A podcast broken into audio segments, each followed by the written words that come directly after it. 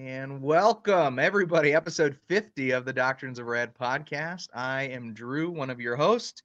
Uh, this is an earlier show than normal, so Logan is not with us. You guys are probably thinking that I'm kicking Logan off of this podcast because he has just not been here, but it's okay. Um, I've got an awesome guest for you that uh, I know Logan is again going to be very upset that he missed uh, because when I told him that we were going to have Pastor Michael Clary on, he was like, "Oh, Michael Clary." So I know he's gonna he's gonna get butthurt over this, but it's all right, man. Uh, Michael, welcome to uh, welcome to the podcast, and thank you for uh, joining us today. Thanks a lot, Drew. I really appreciate the chance to come on and talk to you. Yeah, I uh, it's um, I mean, just to to get us to why we're having this conversation, I uh, read your book. Uh, actually, I listened to your book. I can't say read, but uh, it's called God's Good Design uh, and it's actually it's a thick boy. It's not a uh, it's not a super thin. It's not a, uh, quick read, and I wouldn't recommend anybody to quickly read through it anyway. It's got a lot of um, very uh, important, I think, biblical uh, uh, biblical principles that people should uh, listen to, read, and understand, and probably read again. Um, it is, I mean, if I were to sum the book up, it is the blueprint for how a Christian in 2023 and on should view God's design on sexuality. Um, man, that was other... actually that was like uh, one of the th- the title possible titles is something to do with blueprint or oh, whatever. Oh, really? So, yeah.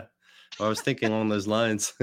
That's awesome. I mean, well, it. I mean, then uh, work complete, mission accomplished because yeah. uh, it really is. Uh, it goes into depth. I mean, you've got 11 chapters in here. Uh, each one is really making uh, their its own argument um, using the Bible, which, of course, you know, at, at any point in time now, and and one of the greatest recommendations I would give to any new believer or anybody that's just um, maybe getting serious with their faith is don't read a book that is not going to reference the scripture uh, and mm-hmm. give you that foundational background um, because people have lots of ideas about stuff and and and can come up with some great convincing arguments that are lacking the truth of scripture and yeah. uh, they should be thrown out. And so uh, i definitely applaud you michael for putting um, for putting the work in to do this. Talk to me about what inspired how long did it take you? Uh, how did you get from the the initial idea to write god's good design uh, to it coming into fruition? Yeah, great question. A lot. There's a lot of things I I could say. Um, oh, I can uh, come at it from two angles. There's a narrative angle, and then more of a just a need based angle. Um, so the the narrative is that my church is in an urban environment. So I'm in downtown Cincinnati, Ohio, uh, and it's close to a university. So, generally speaking, a pretty liberal area. And a lot of the people that were part of my church were, um, they'd, so they were Bible believing Christians and they wanted something doctrinally sound and that sort of thing. But I noticed that anytime issues of sexuality came up, it would cause a lot of tension, friction, mm-hmm. frustration with people.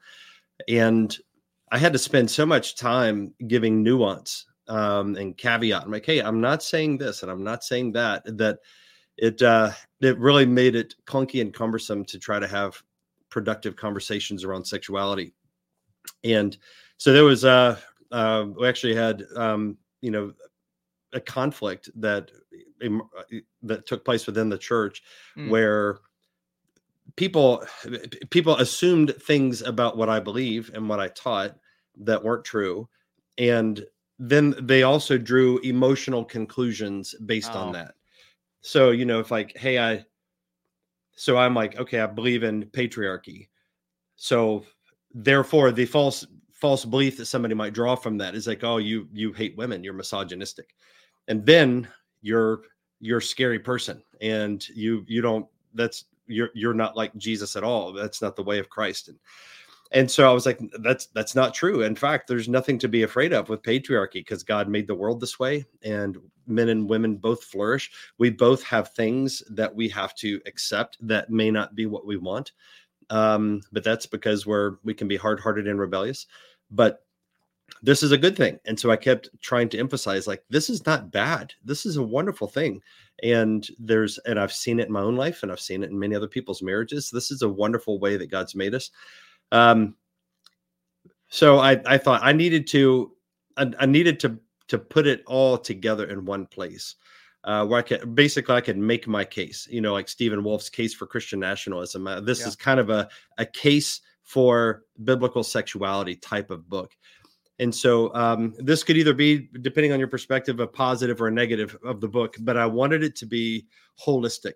Um, and um, that was so so there there's so many things that sexuality touches on because we experience all of our life through the lens of sexuality um, so here i'm switching over to the more of what is the need um, i've seen a lot of articles that are like short you know 5,000 word treatments of some topic that I thought was really helpful.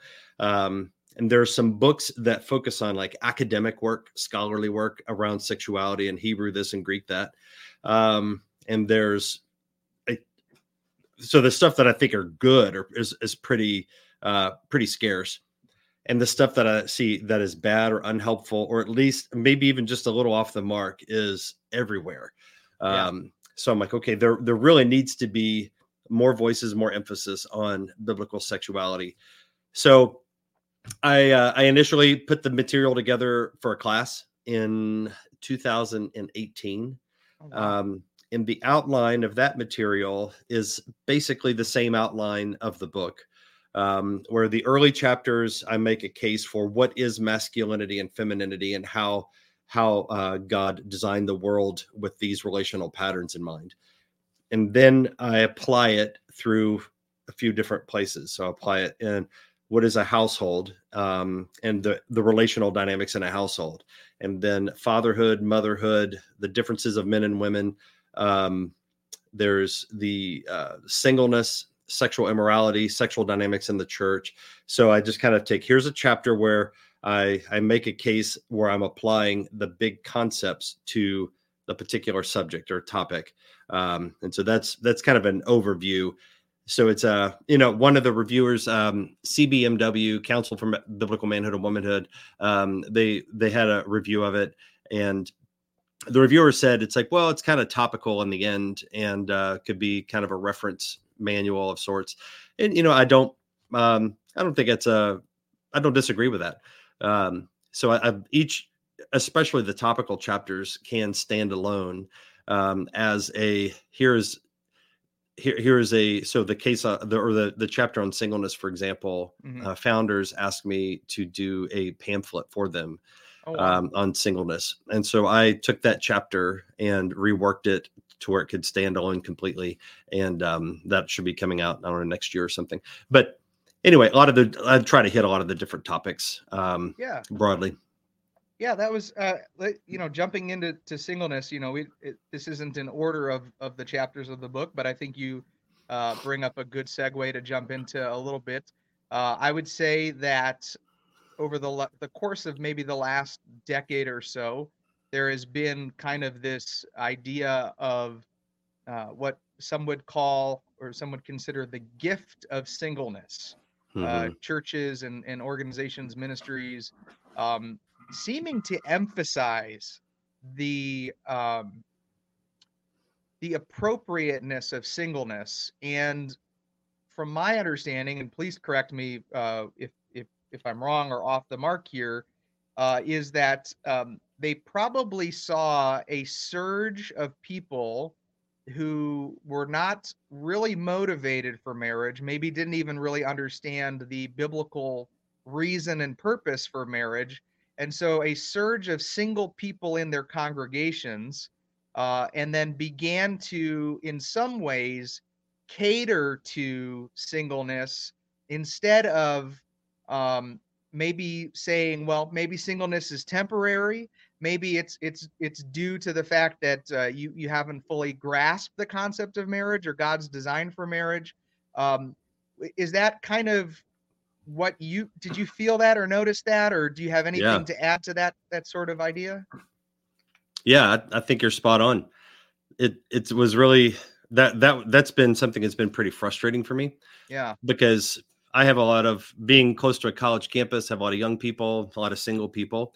And um, as a pastor, I'm like, I know you, I'm connected to you relationally, and I want what's best for you. So I'm not writing from Christianity Today or the Gospel Coalition, just speaking into a vacuum. I'm speaking as a mm. pastor mm. who loves his people. Yeah. And and what I see is Gospel Coalition, Christianity Today, or whoever else um, are publishing materials that talk about, hey, the gift of singleness. And this is a good thing and maybe maybe the lord has given you this gift of singleness. And it might even be spiritually superior to being married because married people they just they get married as a, an accommodation to sexual desire.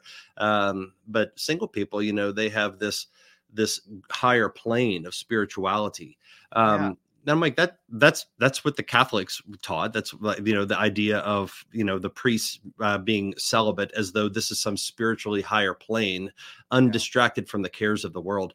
And what they do is they take First Corinthians seven and they totally uh, divorce it from the rest of the context of the Bible. I mean, the Bible from Genesis to Revelation, yeah. you know, hammers consistently the goodness of marriage. Uh, Hebrews, I think it's 13, let the marriage bed be held in honor. Yes. Um, so that's so that's the theme. And so you know as you're getting like why would they publish some of this stuff? Um, i think there's some a number of reasons. One i think they want to um, cater to a growing demographic. Yes. so you've got a lot of people that are just be, based on the way things are in the world they're choosing to get married later. Um, and so you have a lot of people that are in this state of prolonged singleness and they feel this ache of loneliness and a desire for marriage and so they'll publish material that will give them affirmation and mm. that gets you clicks um, on your website um, there's yeah. a market for that kind of message i think there also number two is a there, there's a, a desire to to basically like there's they need to, they want to make way for uh, sexual immorality and homosexuality in particular Mm. So if you have gay people, uh, and I I don't like the terminology gay people because I don't buy into the orientation thing. Yeah, sure. Nevertheless, you would um, be a big Preston Sprinkle fan then, probably. I am not a Preston Sprinkle fan. Um, you can clip that, quote it, and distribute it widely. Preston Sprinkle. Uh, this man is doing harm. And I, I say this yeah. with passion and conviction. This mm-hmm. man is hurting people he does it under the guise of saying, Hey, I want to help gay people. But whenever you celebrate and trumpet and hold up and talk about um, LGBTQ, you're basically saying, Hey, here's a way for your church and your family and your parents and your pastors and your friends and everybody that you like to rush to you and give you all kinds of attention and shower you with affirmation. Who wouldn't want that? And all you need to do is say you're gay. Yeah. Now, that's not what Sprinkle would openly say that he's doing, but that is the effect. So I, I would tell people do not use his material. I'm getting yeah. Facebook. I'm a little annoyed by him right now because I'm seeing these Facebook ads that show up every time I open a Facebook. Oh no, because you're talking about him. yeah, and I'm like he's he's yeah he's it's like hey use this material buy our buy our books and go to our courses yeah. and stuff. And I'm like no don't don't go yeah. to his stuff because the net effect. So let's say you have uh, and it would be fascinating if it were possible to do a social experiment. But so this is just speculation. But I would say if you have two churches, Church A and Church B, that are identical in every way, Church A uses Preston Sprinkles material in their youth, and Church B does not. Church A will end up five years down the road with more kids saying they're gay. I would guarantee wow. it because he's it, it is a is a is a desire to affirm and celebrate and yeah. and coddle and pander to a population. Um, and so you you you cultivate what you celebrate. Anyway, well, in side note to that too, did you have a chance to see uh, his conversation with Pastor Jared Hughes? Did you get a chance to watch any of that? Yeah, uh, Jer- so Jared Moore wrote the book. Uh, Moore, uh, Moore, yeah, yeah. so I endorsed I endorsed his book. It's a wonderful book. Excuse me wonderful book. And what he does is he takes the the idea of um, is homosexual desire sinful? Is it a mm-hmm. morally culpable sin? Um, and you have the Preston Sprinkle and the Sam Allberry and the that whole crowd, Revoice crowd, Wesley Hill, uh, Gary Johnson and the PCA. A lot of people are are saying this, and a lot of re- people that were reliably conservative Christians are saying yes, uh, there's su- there is homosexual orientation, um, and so it is not sin or morally culpable behavior. And Moore Moore's book basically says, yes, it is. And let me go through every text of scripture one by one, and then let me do a survey of church history of everybody that has um, that has addressed the subject, and then he concludes it with pastoral application. Um, fantastic book. It, it's a very narrow focus and one that uh, that is urgently needed. So yeah, I, I saw the interview. Um, and like the thing is, like when in his conversation with Sprinkle, I mean, Preston Sprinkle uses uh, emotionally manipulative language, um, and it's it, it, sounds pious, but it's really vague and subjective, mm-hmm. um, and it, it, it it obscures the issue in such a way that makes him appear and sound as though he's taking the moral high road. But that's what wolves always do wolves mm. they they use soft language they use um, pandering loving sweet speech to flatter and deceive the hearts of the naive. Romans 16, 17, and 18 um, is what it says. It's, it, it, says, watch out for these kind of people. And they're nice guys. So Preston Sprinkle, I'm sure if I were to meet him and shake his hand and have, you know, have a conversation with him, I think he's the nicest guy around. But it's those kind of guys. They're nice and they want to pander to sin because they want to be liked. And because of that, they, whenever they get into positions of influence, um, they they crave approval and they end up deceiving people uh, because they don't really have a fear of God and they love a genuine love for what is best for people at heart. Um, so I, I think I think his ministry is terrible, and I would I would hope nobody ever uses his material. Yeah, it's it's pretty sad too, uh, because I saw him when he came out to Bremerton when I was living out there. Um, he came out to visit one of the churches, and this was he was touring after his People to Be Loved book, and and I'll tell you, uh, that was my first introduction to Preston, and I I'll give credit where credit's due. The way that he wrote People to Be Loved, where he attacks the theology and the doctrine of guys like Matthew Vines, uh, who try to to um, find loopholes in the scripture to make the claims like mm-hmm. uh, you know the homosexuality that's written about in the new testament is you know it's pederasty or it's something cultural it's not really the same as you know what we would consider it today like that book really shored up my foundations when it came to a biblical um, take a, you know against that type of doctrine that was being taught so uh, and and I haven't read anything after that, I haven't really even been very familiar with his conferences and everything else. But what I do know and who I am familiar with is Rosaria Butterfield. I'm familiar mm-hmm. with your book. Um, and if, if people like you, who I do respect, who I have read, uh, can make those claims against guys like Sprinkle and the things that he teaches, um, I think I can still have confidence. But, you know, like I said, I don't want to throw everything out. I do think that there was some value in that book at least that I was able to take away from to shore up. The Bible does not leave any room for any cultural understanding of homosexuality. Uh, mm-hmm. That was mm-hmm. made very clear in his book. But I, I think, and just from my own gathering of seeing his his presence online and seeing the things that he does, I, I do think that it's one of those instances where maybe on the outset or on the onset, his, his desire genuinely was to find a way to lovingly uh, rebuke people that have homosexual desires but i feel like in some senses now his feet are too deeply planted into his movement mm-hmm. and now he owes too much to the people that he's brought along or brought in and mm-hmm. so now he's stuck where either he's blinded by his own pride which is is possible we all have that potential to do that uh, or he's just he's in a place where kind of like what you said where he won't flat out come and say the things that we are saying that he believes um, but through his company you know the company he keeps and the endorsements that he makes the people that he platforms you can't separate that when you get to that point of notoriety because you're giving you're uh, you're giving room for someone to have a voice that's counter even though you yourself say no i wouldn't say that or i wouldn't agree with that uh, you're giving a voice, and so it, it, it at at minimum it causes confusion in the body um, for the people that are truly struggling, uh, and then at the worst, like what you says, it actually does damage Uh, and I would agree with you. Uh, a book like that, or, or, a church like that, that would follow his blueprint.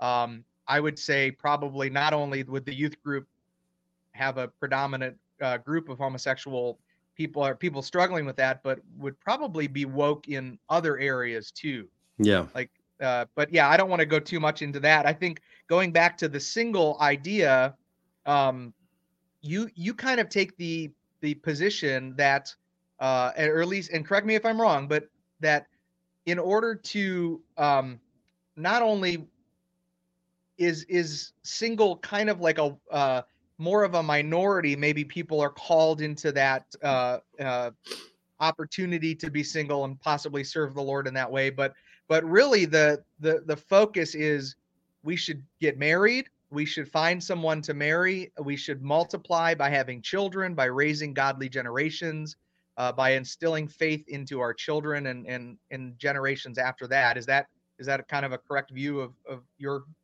yeah. Yeah. Yeah. I, I, would say marriage is the normative vocation for the vast majority of human beings, especially Christians. And that is, and, and it is not that God wants a man and a woman to get together and to form some kind of a union, but there is a, it is marriage, sex, and babies. It's a composite gift that comes together. And so for, for most men and most women, unless I would say, unless there is some unusual circumstance that is prohibiting marriage, that is the normative vocation.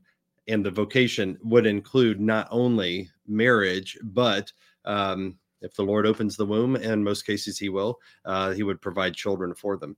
And that is that that has been the pattern throughout history. That I mean, that it's that that is what humanity has always consisted of, until recent years, uh, where we've we've decided to to throw all that wisdom of the ancients aside and invent this gift of singleness idea yeah. that that we say you know hey you're you know if you're uh hooked on porn or something um and you you don't you're unwell say you have somebody I would say they're like socially awkward and they don't really know how to relate well to a woman or to a man but they're looking at porn. I'm like, don't tell them they have the gift of singleness because the gift of singleness, biblically speaking, which I would call it a gift of celibacy, that's mm. an unusual calling uh, for unusual service in the kingdom.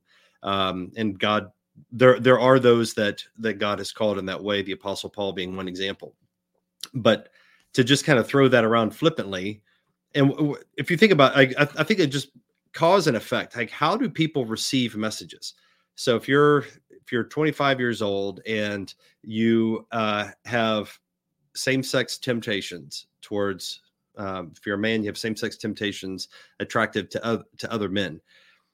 Somebody talks about uh, well you can you can do what preston sprinkle says or um, who are some of the others? Uh, i think sam allberry would be, would be another example but it's like you can have uh, well gary johnson is you know a, you know you know big proponent of this you can have a you can call yourself gay you can have a gay orientation um, you can uh, but but not be all, all of this is enabled by this idea of singleness being just as good as marriage. That's good. So so is any need to mortify that homosexual temptation in order to pursue a godly union with a, a woman or someone of the opposite sex it's like, well, I don't need to mortify that desire. In fact, I've got Preston Sprinkle and Wesley Hill and, and Gary Johnson and these other guys tell me the desire itself is fine. It is, it is, there's no moral content to the mm-hmm. desire.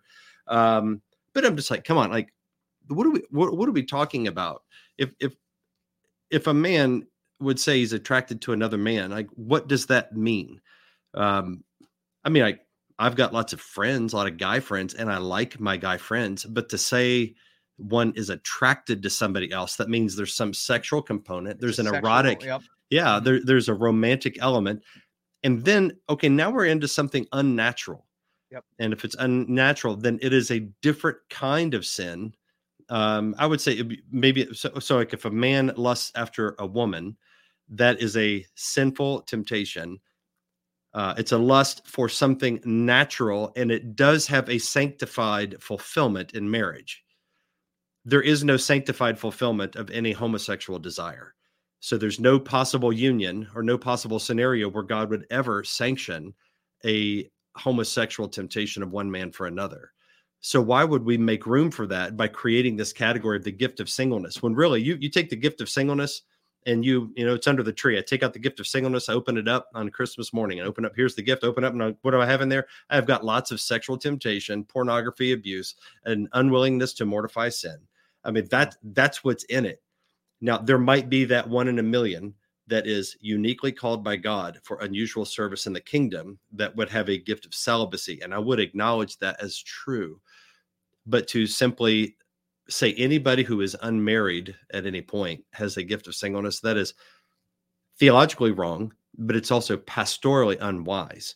Yeah. Like call it what it is. It's an affliction. It's a trial. It's a difficulty. That's yeah. That's fine. Uh, and you can't always control your dating options and marital prospects. That's fine but it's it's lying to people to to create this sort of gift of singleness. I, I think it's very harmful. Yeah, it's it's kind of I I would categorize it almost the same way that the church uh, the church at large kind of focused on uh, you know when when the prime audience that was going to church was women, the worship service, the music, the liturgy became very feminized because it was it, it was kind of attracting it was almost like the pastors are like, well, we can't get the men into the service, but we got lots of women, so let's just do things that they like in yeah. order to keep them coming back. And I feel like it's it's very similar to that with this idea of this gift of singleness. It's like, well, instead of like fixing the problem and and really addressing it biblically, where you know we should advocate for marriage, we should really teach on on the blessings of that and and God's you know God's fulfillment for that um, instead, we're like, well, you know, let's not do the hard thing. Let's just let's just keep saying, well, it's okay to be single. And mm-hmm. I actually I think you make a solid point. I think it opens the door for homosexual temptation. I think it opens the door oh, for, for sure for a, trying. You know, the the natural progression would be to now affirm people like what Sprinkle and those guys do, where they say, well, you know, the desire itself is not sinful. Um, to me, like proper repentance in that instance, somebody that was that did suffer from homosexual attraction and temptation, proper repentance would be to to crucify that sin by marrying someone of the opposite sex and having children. Like right. I sounds to me like that's that's true that's the true act of repentance not just yeah. oh i won't lust anymore but like no i'm gonna i'm gonna mortify it by marrying someone of the opposite sex uh, and then I, you know, I think God would bless and honor that to the point where, you know, may, you may struggle with some lust here and there, just like a married man would struggle with lust with pornography.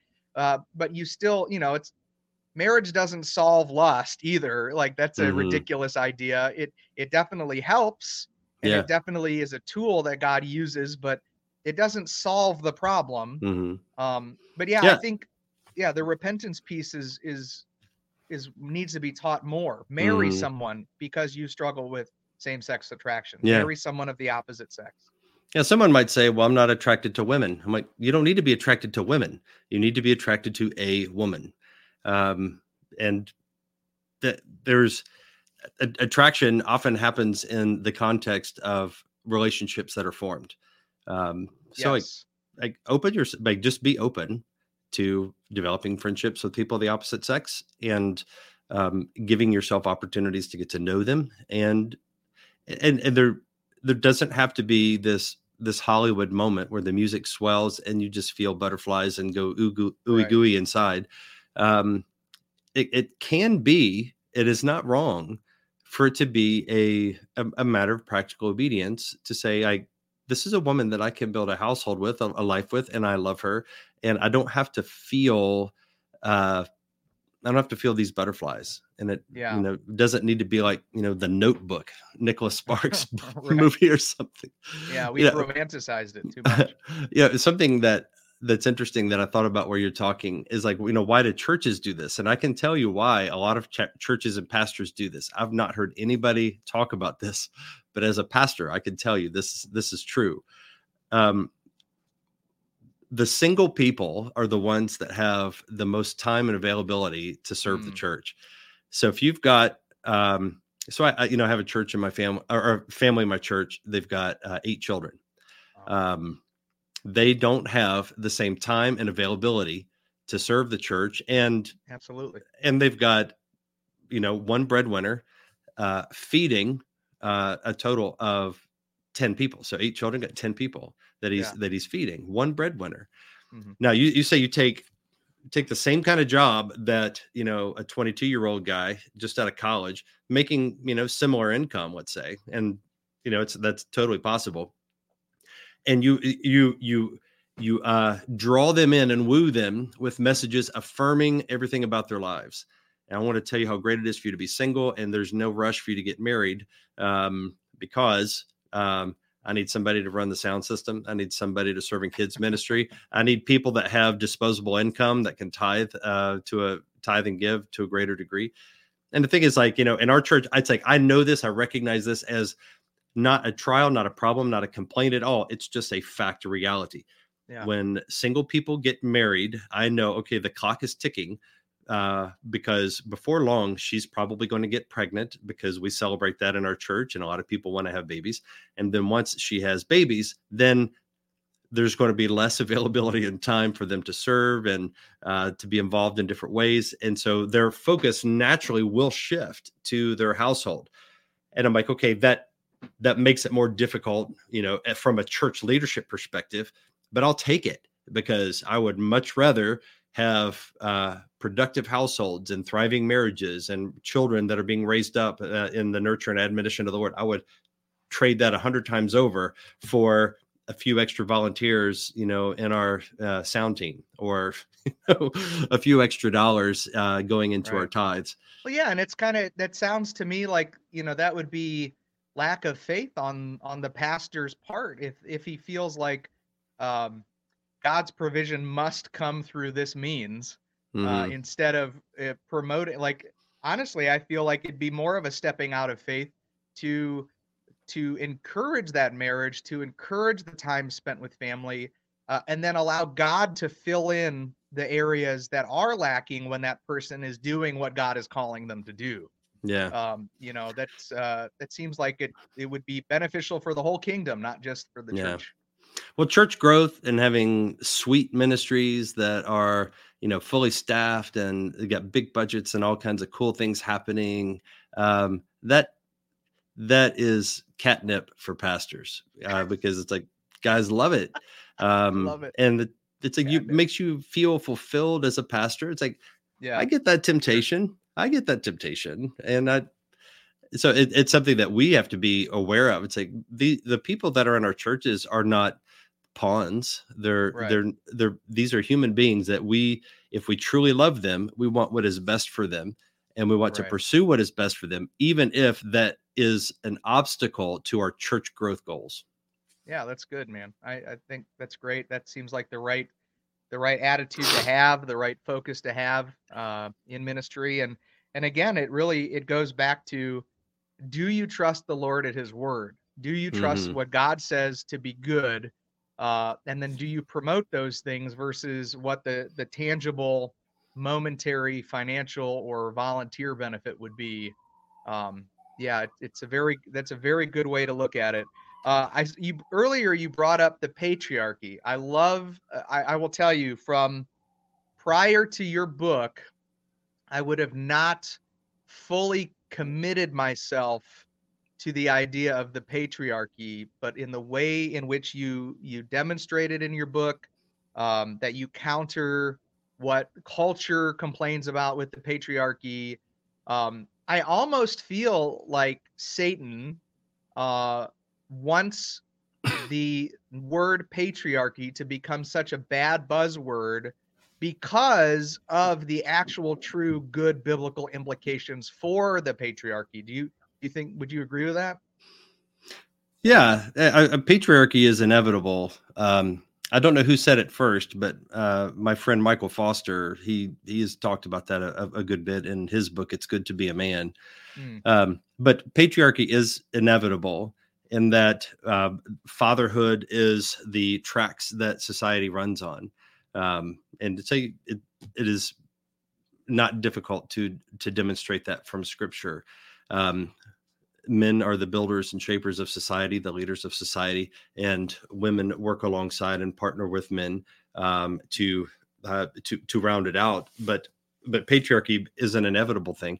But patriarchy can be twisted and corrupted. So Satan is a patriarch also. Uh, Jesus mm. called him the father of lies. Yeah. So so is there an evil patriarchy? Sure. Um, uh, Jesus said to the Pharisees, "You are of your father, the devil." So he's a father. Um, so do we have a so the question is not is there patriarchy or a matriarchy matriarchy is not possible it's uh, any there's never been mm. any sort of matriarchal society ever um, there might be a few examples that somebody might point to but it is that is not even even in those cases it's still debatable yeah. um now we have a feminized society where you're, we're still run by men, but the men are effeminate and weak, and they are beholden to the interest of women. But it's just we have a feminized patriarchy right now.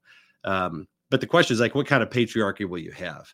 And um, yeah. obviously, the a God honoring, uh, uh, Christ exalting patriarchy is is the way to go, and that's what Scripture teaches, and what what Christian men and women should both pursue. And uh, my there are a few women that I have I, I, I really respect their stance because they're women that will speak as women about how about you know in praise of patriarchy um and that that is helpful because we we need to be able to acknowledge together it's not a man versus woman patriarchy versus women who are being forced into submission rather it is men and women both who are recognizing the goodness of the world and sexuality as God designed it and saying, hey, we want to live in line with God's design rather than in rebellion against God's design.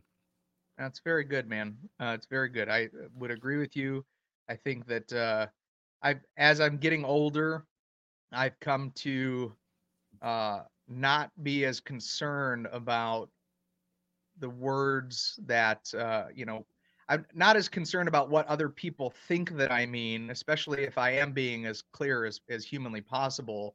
Um, we're gonna be enemies of the world. Um, they're gonna they're gonna find fault at anything that we do as believers, um, because the, our existence agitates the spiritual darkness. Yeah. So um, I've I've gotten less and less concerned about using terms like that, uh, considering myself to be more of a I guess a patriarchalist. Would you would that be the proper term? Patriarchist, like uh, you know, there's the complementarians, there's the egalitarians. I like to think of myself as a patriarchitarian. You know, I know that's not a thing, but there needs to be a word for that. Yeah, I don't know if there is patriarchalist. I, I guess that's that, that's uh that's as good as any other word. You, you know what you mean. You heard it here, fo- uh, here first, folks. Patriarchalist. You coined a new that. term yeah. Um, so going into, you know, talking about patriarchy, talking about the the important roles that men and women have in God's plan, uh, you lay out your argument. Obviously, in your first chapter, it's called um, God's cosmic household. Um, it that seems to, and then you kind of you use a couple different um, chapters in between. You get to chapter four, which is the blueprint for the household, which is obviously uh, modeled after God's cosmic household.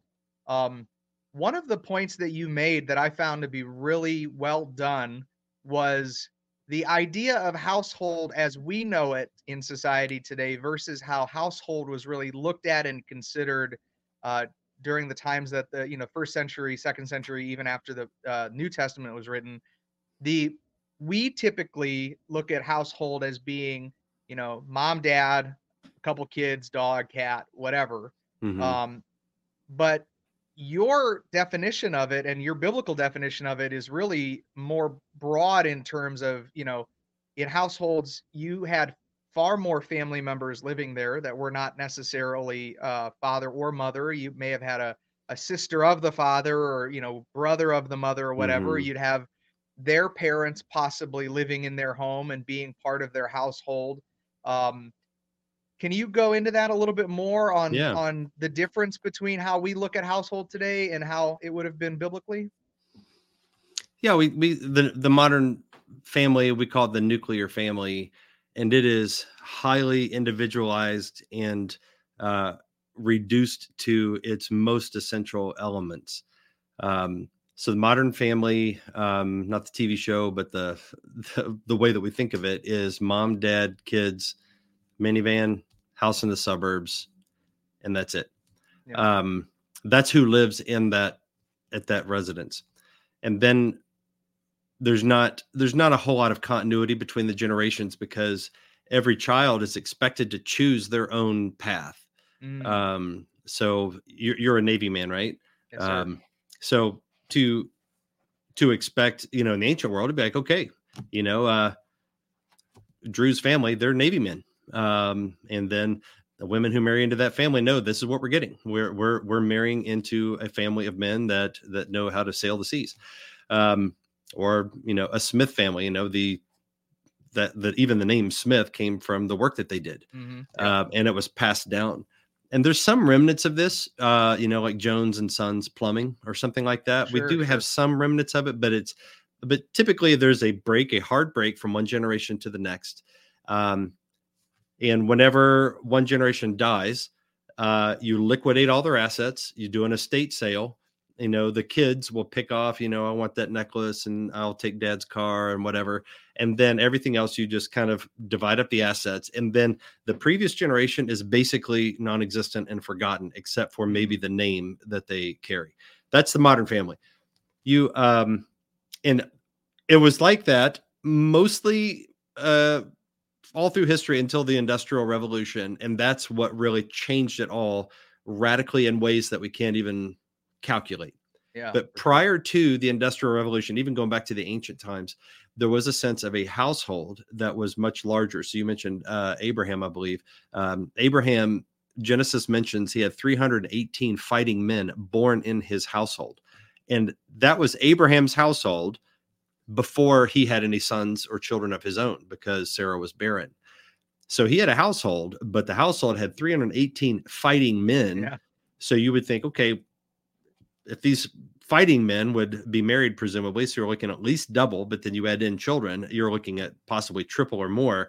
Looking at that, you know, a thousand people or more that were part of Abraham's household. And because it, so in this household, you see, okay, it's not just all the people that can fit under my tent it is this network of people and we're mm. we're held together by something so what is that something and i argue in the book that there are four things at least four things you have kinship so there's there's we're blood related to one another and the second one is authority so you have there it's a structure so a, a household is different than let's say college roommates because right. roommates don't have an authority structure. You don't get you might if you're a, a junior and I'm a sophomore, maybe you would uh you know you would be ahead of the pack a little bit but there's no inherent logic or authority structure or cohesive glue. It's just people that live together. Right. In a household it's like we are all here because we're kin and there's mm-hmm. authority and the, the authority flows from the father and then uh, to the the father is head of his wife and then father and mother are honored by the the generation below. And then that basic principle is kind of you have these layers of authority that can happen um, between other family members as the as the household branches out. And, and something uh, related to this is you take kinship and authority um, the word kin has uh, there's some it's debatable but it, it, seems as though the word kin is related to the word king. Uh, so mm. a kingdom is a kingdom uh, ultimately. Now that doesn't mean everybody is blood related because, but it's a throughout throughout, uh, and you see this in all all different kind of cultures. You know, uh, you have the ancient Canaanite cultures, but you also see it as far away as China. Um, different cultures have this idea that the right to rule was divine and the king was the father of his kingdom so going back to Abraham, you got these 318 fighting men, his household. His household was was like a little mini kingdom. Yeah. Um, the other two elements are work and legacy. So there the work is we are productive and we there were subsistence economies in the ancient times. So there was a uh, we we create within our household the goods that we need and then we mm-hmm. might trade with other households for what remains and then legacy is like there is a connection from one generation to the next so um even in even in heaven there uh there are the the patriarchs the 12 patriarchs of israel um mm-hmm. they're named and they are it's like because they are 12 ruling houses um so there's a sense of continuity uh, whenever you encounter uh, uh, you know in the old testament um god is the god of abraham isaac and jacob meaning that there are three generations here i'll mention but god is the father he is the ultimate father the ultimate monarch who rules and has all authority. And then you have this these successive generations of fathers and they rule. And so the story of the bible is not merely okay there's sinners. This is this is the way it's kind of often presented in evangelical churches. You got sinners after you know the fall in genesis 3 and there's a whole bunch of stuff that happened in the old testament. I don't know what's what that's all about but there's a bunch of old testament stuff. It's history and it's boring and then jesus came along he died for sins so we're saved and then we go to heaven like that's that is like that is like a paper thin version of the story. The story actually, in all of its technicolor, is that God commanded Adam and Eve, uh, be fruitful, multiply, fill the earth, and subdue it. So, Adam and Eve, your job here, Genesis 1 26 and 27, here's your job. Here's your marching orders. Blanket this planet with worshipers so that the entire planet Earth is a is a is is this realm where God dwells with his people in glory. The fall messed it up, of course, but the plot line is still set in place in Genesis 1 to where we're still blanketing the earth with worshipers and it's God's dominion, God's rule represented in human families, human households, and those human households um, they are taking dominion. So it's not merely get married and have some kids. Right.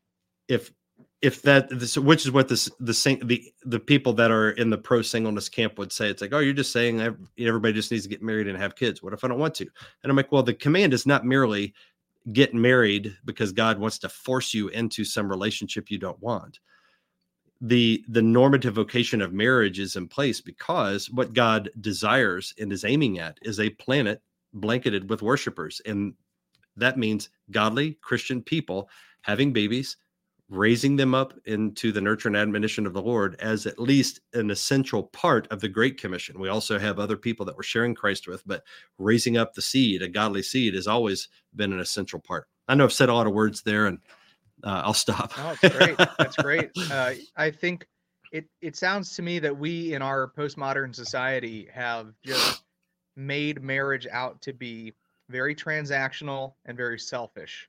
And yeah, um, totally. and in, instead of you know so i because my question is going to be like so what do we do to fix that? How do we get back to the uh, the legacy building the kingdom building idea? Um, because it seems like we are so far removed now in our in our postmodern society where um, it, it seems like it's going to take a, a dying off of maybe a couple generations uh, and a surge of a new generation that is is has those values instilled understands the purpose of legacy understands the purpose of kingdom building uh, even on even in the micro kingdom that you know god has given us to rule over um, you know that all goes into the umbrella of god's kingdom which mm-hmm. he's constantly building so yeah i guess my question is what do we do to get back to that? How do we teach our uh, our congregations and how do we teach our children to value that to make to to course correct to get us back to where we need to be? Yeah. Oh man. That's a that's a that's a great question. In four words. Take dominion. Uh, yes, that's amen. two words. Um so i so i think that there has to be i mean pendulums do swing yeah. right now we're in you know, I, I, don't how how much further left can we swing? It seems like we're we're you know we've swung into utter chaos right now on at least on the political left in the sexual revolution. Yeah. Um the good news, um uh, I don't know if it's good news. Um I would say the strategic advantage is that uh those people don't want children. Right. Um and so many of them cannot reproduce. Right. So if you're gay, then you've already chosen sterility. Um, but if you know, but they, they, they just say there's no value there. They see human as human human beings as a blight on the planet. So, um, so I think the antidote to that, and as you say, it's not going to happen in in ten years unless God just works miraculously right. through the normal course of just working through, um, yeah, the, the cause and effect.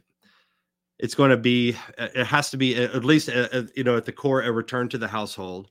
And um, we have to godly men and women that do everything they can to focus on passing down the faith to the next generation. And that's going to mean hard decisions for that husband and wife um, for them to say okay reverse engineer the goal um, you know i like to think of what it, like think think of in terms of you know a goal i would tell a young man this especially if your goal is not merely get married and have some kids that's that goal is too small uh, you want to be thinking about your great grandchildren being committed disciples of Christ. And then, if that's your goal, then reverse engineer what's it going to take to ensure that 70 years from now, your great grandchildren and all the spouses and all the people in between are committed disciples. Right. Um, it's going to be okay. I need to choose a certain kind of woman, and we're going to have to order our household in a certain kind of way um, we're going to have to divide our labor to where our kids are not being shipped off to a government school where they're going to be indoctrinated in LGBTQ queer theory, um, but they're going to be taught by mom and dad and other believers what it means uh, to walk with God faithfully and to uh, you know Christian scripture. Um, and so that that is at least one stream of of action is the household. If we don't win the household, then uh, we're not going to win. Um, we're, and I believe we will win. So the household is a part of it. The church has to be a, a, a useful partner. Um, churches, like pastors, have got to stop this winsome pandering um, to godless ideologies for the sake of sparing the feelings of our congregants. We have to love people enough to to promote that which is good and true, and be willing to see people leave and go to the the big mega church down the street um, and that's okay. We just we have to be okay with that, and and to crucify our own church growth idols in order to be. Uh, I would. We, we need to be willing to lose people and have smaller churches with better disciples. Um, and churches churches have to teach this. Um, I've had people ask me like, "Hey, would this would this book uh, be good for me to take some, you know, high school or college young men through? And i'm like that's the perfect people to talk to. Um, because yeah. they in in a church you can build a culture uh, this way. So i think it's it's it's the household first it's the church second. Um, and from there as it as it plays out there has to be some some sense that we need to take dominion and we cannot like christians are afraid of they they've bought into the marxist thing of um, if you if you seek power or if you desire power then that is that is wicked and jesus kingdom is not of this world or whatever. And i'm like that that all of that is nonsense. Christians need to be in positions of power so that we can implement um, the the the morality of god. And as we've seen in our culture law is a teacher. Um, yes. pre obergefell legalizing gay marriage supreme court decision people were not in favor of gay marriage, or at least it was right on the. It, it, it was it was a pretty even split. I don't remember the exact numbers, but after Obergefell, look at what we've got now. You've got naked men parading in front of children during Pride Month, uh, and that's and and is being celebrated and honored because yeah. We are affected by our politics. So I think we Christians have to be unafraid and unashamed. My friend Dusty Deevers is oh, running oh, yeah. for a Senate seat, I state totally Senate seat in Oklahoma. Yeah. I'm like, we need more men like that who have the guts to say all the unpopular, controversial things and to do so with with a smile and with joy and with supreme confidence in God's word. And that will people that that will trigger the cry bullies and we have to just live with that but that will also inspire yes. the next generation of people to say like hey I I don't have to just surrender everything I value and love to this culture. Um, I, I, it, but it, we got to play the long game. It, it, yeah. Unless unless something miraculous happens, it's a it's a 50 to 100 year project most likely yeah i, I totally agree and I, I love that you brought up dusty uh, i think he's um, he he has already inspired people with a boldness to be unafraid to speak about these things politic from a political realm uh, with a godly worldview um, and it just takes one you know it really does just take the the one person to say i'm going to put myself out there. I'm going to i'm not going to be ashamed. I'm going to boldly proclaim these truths uh, and I, I think we're seeing it um, you know i i don't know if you follow um, on twitter there's a young man who is the president for i think the republican group over in liberty university his name is jesse hughes um, hmm. Yeah, I've, I've, I've seen him. Yeah, he's a guy that I don't know. There's something about him seeing at his age. Uh, he's he's so young, and yet he is he's sitting under the guys like Stephen Wolfe's, the William Wolfe's, even the uh, Dusty Deevers folks, uh, and he's seeing the reaction from the world towards it, but it isn't in any way compelling him to cower. He is becoming even more bold. Uh, and uh, it's going to be guys like that. I think you're right. It's going to be it's a long game. Um, we you know it it makes my position as youth pastor. I mean, it even it it opens it up to even being so much more uh, important in the church. Uh, and I kind of take the I'm not you know when I came into this position, it I did not want it to be a social event or, you know, it just a place for you to drop your kids off that happened to come to our church. Like mm-hmm. I really truly believe that we are building the next generation at that level and they need to hear even if it's in doses because you know young people's attention span is terrible you know as as as it's been through generations it's not just you know it's not just because of the tiktok generation but you know that does play a role into it. Um but yeah inspiring like solidifying their foundations with the truth um not playing these you know games where guys or groups like gospel coalition would say you know talk about the gift of singleness. It's just uh giving over giving them over to just the world but really mm-hmm. stabilizing them. Um, youth pastors i think have such a, a high calling because a lot of the folks i mean you may see this in your ministry.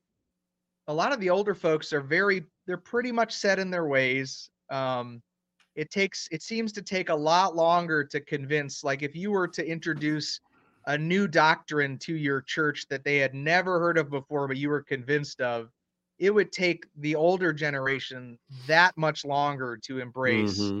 that doctrine than if you're teaching it at a level to the youth uh, because then eventually they're going to be that older generation. They're going to be the ones that are that are um, you know the those folks in the church. So um, yeah for sure. man it's so important uh, i like that you brought that up about the um, the long game you know we, yeah. we shouldn't be frustrated when it doesn't happen in our time uh, or in the timeline that we think it should happen right yeah very good. All right. So let's move on a little bit. Uh, I don't want to keep you for too long. We're coming up on an hour, but I do want to touch on a few more of these topics here. Um, the men and women are different chapter. That was, I mean, very elementary in a lot of senses. Uh, unfortunately for the world, probably not very elementary for them. But yeah. uh, for for most people, I'd think that you you lay out a pretty a pretty solid argument for you know the importance of a woman's role, the importance of a man's role. Um, there is when either of them attempt to do the other, uh, it it usually devolves into confusion. Um, mm-hmm. And so you you lay out some very solid arguments there. Um, boys becoming fathers and blessed motherhood. Let's talk about because uh, we're talking about younger generations walk me through those two chapters um, you know emphasizing on on a boy sexuality and and all of those things and then uh, girls yeah uh, so for for uh, boys um there's a I, I believe it was uh, leon Podles book uh the church impotent i first heard this Um, but it's the idea of a masculine journey, and it I, I, think it's a really important concept. And the more I've thought about it, the more um, the more relevant and important I think it is for uh, for the for the church to really understand in terms of raising boys. Raising boys and raising girls are are different. Um, not merely it's like okay we got to be a little bit sweeter with the girls and a little bit tougher on the boys. It's it's more than that because there are vocations that we would expect each of them to fulfill. Um, and biologically a when a mother gives birth to a daughter um, let's say a mother gives a birth to any child that child psychologically does not really understand a separation from him or mm. herself and mom. Uh, there's just this the bond is so great. Uh, the mom feeds the child, the mom is, is holds the child. So it's like this this strong bond. And even prior to birth, biologically, it's like they were both of oh, them oh, yeah. were housed within the same body. Um, so after after the child is born, um, for a little girl, as she progresses through life, um, she progresses naturally from childhood into womanhood and typically a whenever she gets her period she is considered a woman she is of a of, of a this this not that we would do it or think it's wise or prudent but that that was an age of marriage uh to where it's like she is she's physically she mature children. she yeah. can bear children right yeah. so it's like yeah. she at least biologically speaking is of a marriageable age and she passes seamlessly into it she came from her mother. Um, she bonded with her mother, and then she passes into uh, womanhood, and then eventually into motherhood. And there really isn't um, any need for for breaking that continuity. But for a boy, um, he has to learn at some point to break from his mother. And that means he needs to learn some independence from her, and he needs to. Uh, Podles, uh, he even the way that he explains it in his book, uh, he says like even just the the, the chromosomal differences, and I think he probably it's at least interesting, uh, if if not really a, you know, it's not the slam dunk case closed kind of thing, but chromosomally you have um, girls are XX chromosomes. There's no differentiation, but for boys it's XY. And so there's a there, there's a need for a differentiation of a boy. And so the the thought here is that as a boy grows up, he needs to separate from his mother and kind of uh, join the community of men. And from the community of men, it's like he is introduced and initiated into manhood. Mm. And so he kind of leaves mother as a dependent. He learns independence, and the best place to learn is from a father, but more broadly from the community of men. And then his father raises him up so that way he is able to return to a relationship with a woman, this time as a provider and a leader. Amen. Um, so it's like he has to go from a dependent and then come back as a leader, whereas a girl doesn't need to do that. Um, that's really important because it's like we need to. I think we're boys in our society are over mothered. Oh yeah. And boys resent that. Um, mothers think, well, he knows he's loved, he's cared for, and I, you know, my and this is this is a normal conversation. My wife and i it's not a conflict but it is a conversation. But we do have this conversation where she wants to nurture him and mother him and take care of him and she does so because she loves him and wants him to know he's loved and he needs that. He also needs his dad to come along and say babe you got to let the boy grow up Yes. And that means that he's got to make his own decisions. He's got to make his own mistakes. He's got to screw up and fail and fall flat on his face. And then we'll be there to help him pick him up and say, son, what did you learn? Um, that's what dads do. We're raising a generation. Uh, we're now, you know, multiple generations into this experiment socially yeah. where we have boys that don't have dads, especially inner city, especially uh, with black families um, a lot of these boys don't have active and da- actively involved dads who care for them, but they have over uh, overbearing mothers. And I see a connection between an overbearing mother and homosexuality. I see that as a connection, but also hyper masculinity, which some might we call toxic masculinity, mm-hmm. where you didn't have a man, a father that loves and is invested in a child, his son, because he's going to carry on his name. Um, when you don't have that, You have boys learning manhood on their own and figuring it out in more of a gang style. It's like, well, being a man is, uh, you know, how many girls can you sleep with, right? Or um, how violent can you, you be? make. Yeah, how much money you make, or you know, whatever, what, wh- however they define it in their in their community is how they're they're going to define manhood for themselves, and there's no social pressure for boys to grow up any other way. Um, and that's that's devastating. And I think what we're going to have, you know, going back to our conversation before about the long game, you're going to have Christians and godly families, hopefully, that continue to uphold what we uphold. And then there's going to be this rising number of people that really are miscreants. Um, and I'm, I'm not, I know I mentioned the black family. I'm just saying that this is true across our whole society of any race. Yes. But you're going to have people that are, they're not fit for society. Um, and so we're, there's going to, there's going to be some breaking point uh, because in a, in a normal healthy society you can tolerate 10% or 5% of your society being unproductive miscreants. What we're going to have going forward is 30 40% or more people that have no concept of taking responsibility no concept of of any sort of civil duty, uh, duty for for our society, patriotism, all these things were, th- were, are thrown out to where we're we're having chaos, and what's going to come in to bring order is going to be an overbearing state because that's going to be the only thing with the power to deal with the problem. Wow. But even then, the state isn't going to be able to do it effectively unless it becomes a fear based tyranny.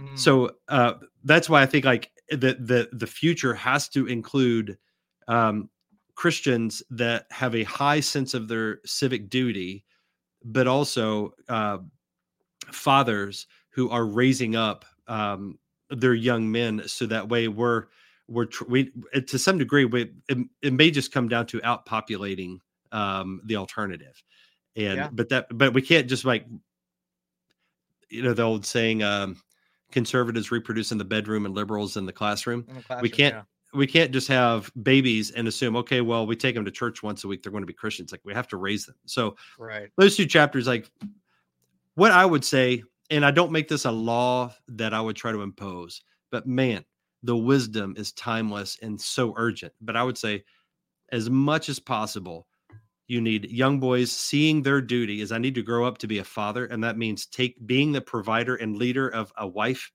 and many children. And uh and and taking responsibility in all ways. And then for girls to grow up thinking um, the society tells them go up and dream of being an astronaut being a lawyer being a doctor whatever. And and what they're saying is like your career has got to be your first focus. Um, and i think that's that that is not the way forward. We need right. women who say my calling has got to be this total dedication to these children because that's they're going to need that kind of dedication and wisdom from a mother in order to uh, produce the sort of citizens that we need in our society let alone the fact that it is what honors god and is our christian responsibility. So that's yeah, kind that, of the big idea of those two chapters. That's great man. It reminds me of uh, i think it was doug wilson that i was reading said something along the lines of uh, a man builds the, the structure of the home but the wife makes it a home. I think you you actually echo that too. Yeah. Uh, it's you know the the men build houses, the, women make homes. That yeah, kind of idea. Yeah, yeah. I mean the the throw pillows and the uh, you know the the paintings on the wall. Like it it truly it comes from a place that men typically don't have ingrained in them. Uh, but yet there is something so special uh, as a man uh, particularly when I was still active duty. You know, my wife was stay at she'd stay at home. She taught the kids. Um, there is nothing like the peace of a home that is well kept by a godly woman. Oh um, yes, Amen. There is there's there's nothing like it, man. I mean, it doesn't matter how rough my day was. Uh, I remember one specific instance. Uh, we had uh, I had a bunch of a, a, group of Marines that worked for me. Um, when I was in uh, Bremerton, Washington, and uh, you know, unfortunately, one of those Marines had taken their life, uh, hmm. and it was uh, it was a very difficult day for the leadership, and particularly um, in my in my little platoon. Um, and it, I was just devastated, man. Like the whole day, uh, was rough, you know, and it, we're putting we're pulling 12 hour days. You can't just leave to go, you know, mourn and grieve. You have to go. You you got to take right. care of business. Um, but I tell you, when I came home, I mean, I kept it. I held it together, dude, all day. I mean, I was a mess, but I held it together in order to make sure that my guys, you know, knew that you know it was going to be okay. Uh, but the second I got home and I saw my wife, I broke down hmm. in tears, just like unleashed everything emotional that was inside of me. Um, and then I moved on. But if I didn't have that peace, if I didn't have the home that my wife had built and the, and the the sacredness of it that really only a godly woman can can do, yeah, uh, you know, who knows how I would have reacted? Would I have bottled it up? Would I have, you know, would I have drank and drank and drank and you know try to drown out my my own emotions? I mean, um, that was a an actual tangible thing that my my wife was able to provide for me because she's a godly woman who yeah. was in charge of a godly home. Um, mm. So yeah, things like that, man. I, I think uh, you you you present a fantastic argument for that. Uh, you lay it out again, like I said at the beginning. You know, you don't just come up with these great ideas. You come up with them because they come from a biblical standpoint and those that want to love and honor the Lord um, should heed the words that God has given us to live by. Um, yeah. And so, uh, yeah, I guess um, really looking at the rest of your chapter, we've covered, we've really covered quite a bit um, just in conversation. Would you, is there anything particular that you would want to, before we, we close out of here, uh, to discuss or talk about or make sure that people understand regarding uh, particularly your book? Um, uh, yeah, a couple things I could say really quickly. The the the church is a household, a household of God, and it is patterned after the household uh, of the family. And that that's not an argument that I hear uh, being made often about the way the church is ordered. Mm-hmm. Um, but the church is ordered after the household pattern and so that's people often talk about well why can't we have women preachers and you know that's uh, as though that's some arbitrary oppressive right. measure uh, imposed on women when really it's like well it's because um, there's the church is a household and just as the husband is the head of the household you need male elders being the fathers of the church and they need to take the lead. They need to take the responsibility to teach. And just as Adam failed in the garden, uh, whenever he, uh, whenever he like he followed the lead of his wife, right? Churches make the same mistake whenever they say, "Hey, let's let's elevate these women to positions of authority and leadership and and voice uh, as a way to honor them." And I'm like, that's the sin of Adam, uh, repeating itself in the church. Um, so that's that's a I, I just think that, that the household structure it, it it it really is a um, something that you just see that, that that applies throughout like the cosmic household, and then it's um, has these other expressions in our in our human life. So, I yeah, that's just the uh, a little snapshot of what yeah that's good. That I mean, chapter is even uh, I, I heard another thing from Doug Wilson uh, regarding that uh, even the act of you know the liturgy on a Sunday is a it, it's a example of um, gender roles. You know there is a um, the the pastor the elder preaching is um, is is putting out a word that is to be received by the body. The body being the feminine mm-hmm. kind of mm. um, role of the church, uh, of the way that the church works. I mean, uh, it is all, if you really think about it, you spend a lot of time kind of dissecting it. You see the same patterns. You see the hmm. same mm. design from the very beginning, just like what you said uh, with God's intent uh, and the way that it works. And so it, when you see that, it's it's just it's continued confirmation that um, as we follow the word, as we follow the patterns that God has laid out, uh, you know, intentionally, God is going to bless those things uh, because it's the way that he's said it should be, and, and yeah. we honor those things. So very good. Um, all right, my friend. Well, is, is there? Do you have any um, any touring? Are you going to be speaking anywhere anytime soon? Do you have any books come more books coming out in the future? I, I don't have any uh, specific books planned. Uh, I'd okay. like to write. I'd like to write again. I don't have any books planned. Um, I do have a conference. So there's a couple conferences I'll be speaking at. The the um, the one that I can mention here is uh, a conference that we're hosting here in Cincinnati. Okay. Um, it's called Gendered Virtue: Men and Women Who Take Dominion, and the a lot of the concepts that we've been talking about today are are what we're we'll be talking about at the conference. And it's not a marriage conference um, but it is for married people and singles and anybody that cares about this but it is i think uh, anybody would be edified by it. Uh, but we're talking about household building dominion. Um, the speakers are um, joe rigney michael foster um, shane morris toby sumpter uh, matt mcbee who's a local friend of mine and uh, myself awesome. Um, and uh, this is this is really funny. I don't know who did this. I think a man in my church did it. Uh-huh. Uh, but he bought the URL moscowmood.com.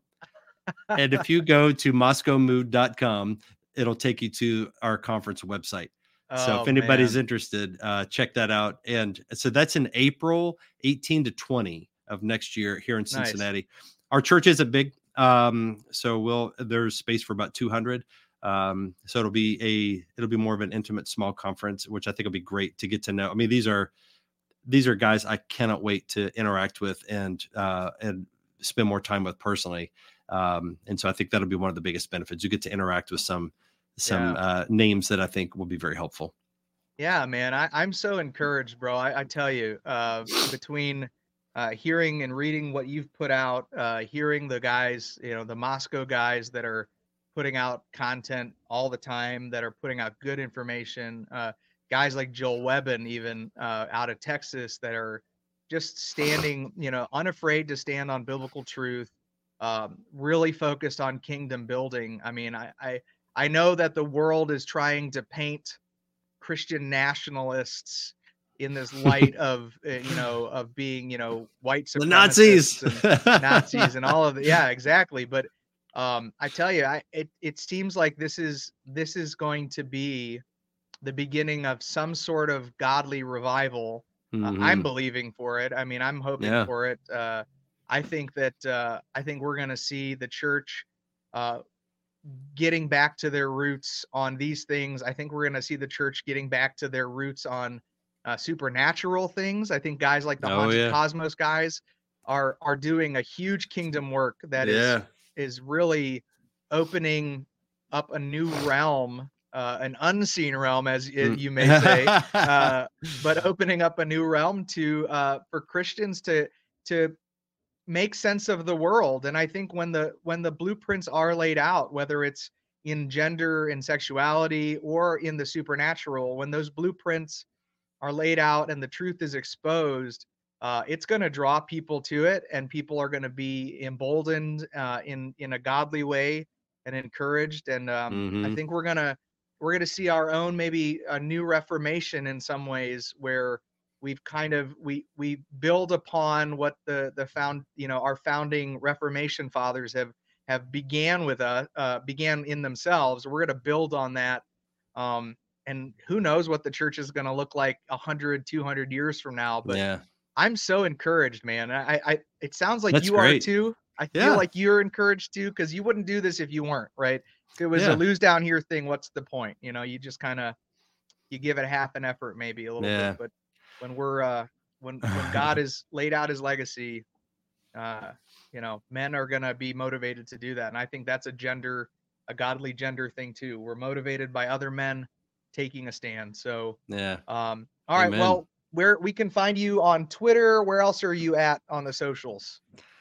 Uh, Twitter's the. I, I mean, I have a Facebook account too. Um, Michael, just Michael Clary. Um, uh, I, I'm more active on Twitter. Um, D Michael Clary is my handle there. Uh, and then in my bio on Twitter, there's a Substack that uh, have some. You know, I, I write, I publish articles there every couple weeks or something like that.